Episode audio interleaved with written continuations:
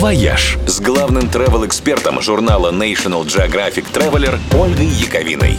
Всем привет! Многие люди, и я в том числе, часто привозят из путешествий на память камешки. Обычные, конечно, но из некоторых поездок можно привезти на память камешки драгоценные.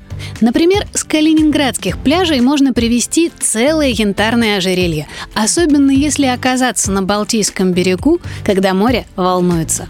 Лайфхак. Больше всего янтаря можно найти там, где волны выносят на берег водоросли и всякий морской мусор. Чем больше у берега болтается всякого хлама, тем больше в нем обнаружится капелек древней смолы.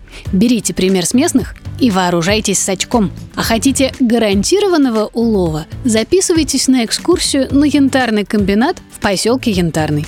Туристам там дают возможность поработать на отвалах Приморского карьера. А если поехать на Урал, то вернуться можно с гранатовым браслетом – на реке Исить, неподалеку от Екатеринбурга, находятся знаменитые гранатовые копи. Во время пешей прогулки по ним гиды рассказывают об истории этих мест, о шаманских обрядах и древних дольменах, а еще учат отыскивать гранаты среди прочих камней.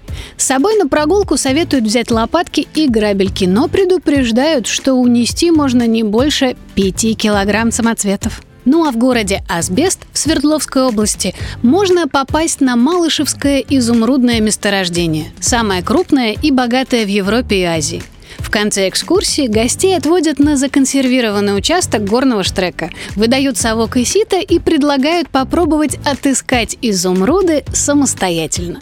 Найденные камни, правда, придется сдать предприятию, но ощущение старательского азарта и адреналина все равно гарантировано.